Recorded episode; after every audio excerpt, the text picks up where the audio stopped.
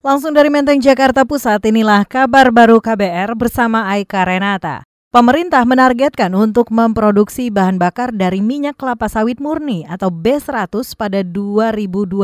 Menko Perekonomian Darmin Nasution mengatakan Pertamina dan sejumlah perusahaan minyak kelapa sawit sudah berkomitmen untuk investasi mengolah minyak kelapa sawit mentah atau CPO menjadi B100. Setelah memproduksi B100, kata Darmin, teknologi pengolahan minyak kelapa sawit akan terus dikembangkan agar bisa memproduksi aftur pesawat dari CPO murni. Tadi juga Pertamina melaporkan sebenarnya kita tidak ada impor aftur lagi sejak bulan Mei yang lalu.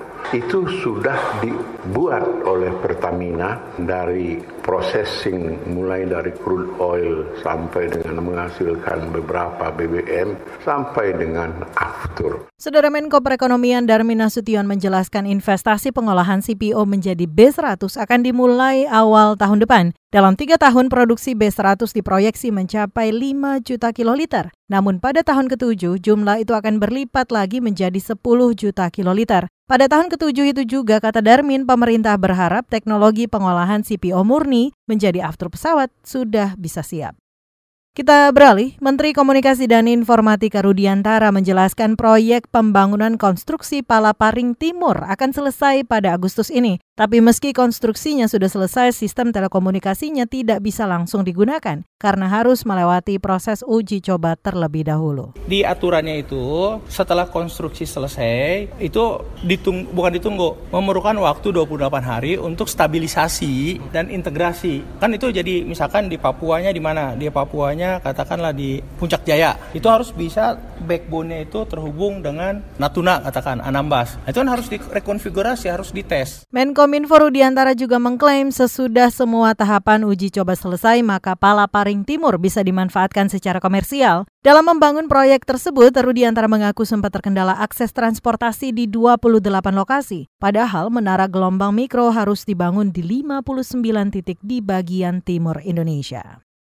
Kita ke soal lain, Kementerian Keuangan menyiapkan sejumlah insentif untuk pengembangan industri mobil listrik. Kepala Pusat Kebijakan Pendapatan Negara Kementerian Keuangan, Rofianto Kurniawan mencontohkan fasilitas insentif fiskal seperti bea masuk impor kendaraan bermotor listrik hingga insentif pajak penjualan atas barang mewah atau PPNBM. Kita harapkan nanti uh, dengan berbagai insentif ini bisa mendorong tumbuhnya industri mobil listrik dalam negeri. Karena memang ke depannya kan industri otomotif itu nanti lima tahun lagi artinya porsi yang untuk mobil listrik akan semakin besar. Nah untuk itulah karena ke depannya itu nanti mobil akan beralih ke teknologi yang lebih baru, nah kita akan support ke arah situ. Kepala Pusat Kebijakan Pendapatan Negara Kementerian Keuangan Rofianto Kurniawan menambahkan besaran insentif pajak itu akan disesuaikan dengan berbagai jenis insentif lain sehingga belum bisa dirinci berapa nominal besarannya. Ia menegaskan Kementerian Keuangan saat ini sedang menyiapkan regulasi seiring ditandatanganinya peraturan Presiden tentang mobil listrik pada 5 Agustus lalu.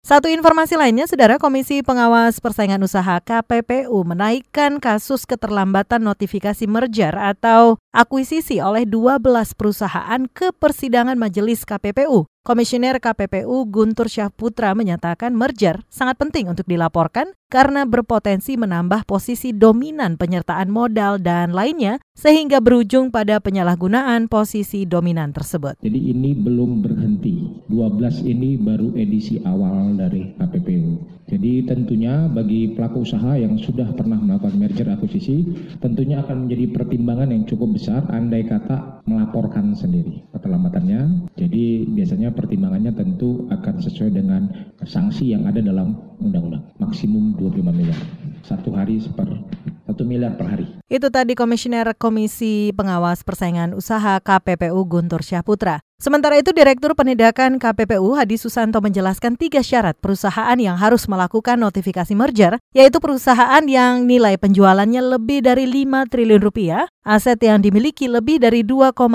triliun rupiah, dan bukan perusahaan terafiliasi. Demikian kabar baru dari kantor Berita Radio KBR, saya Aika Renata.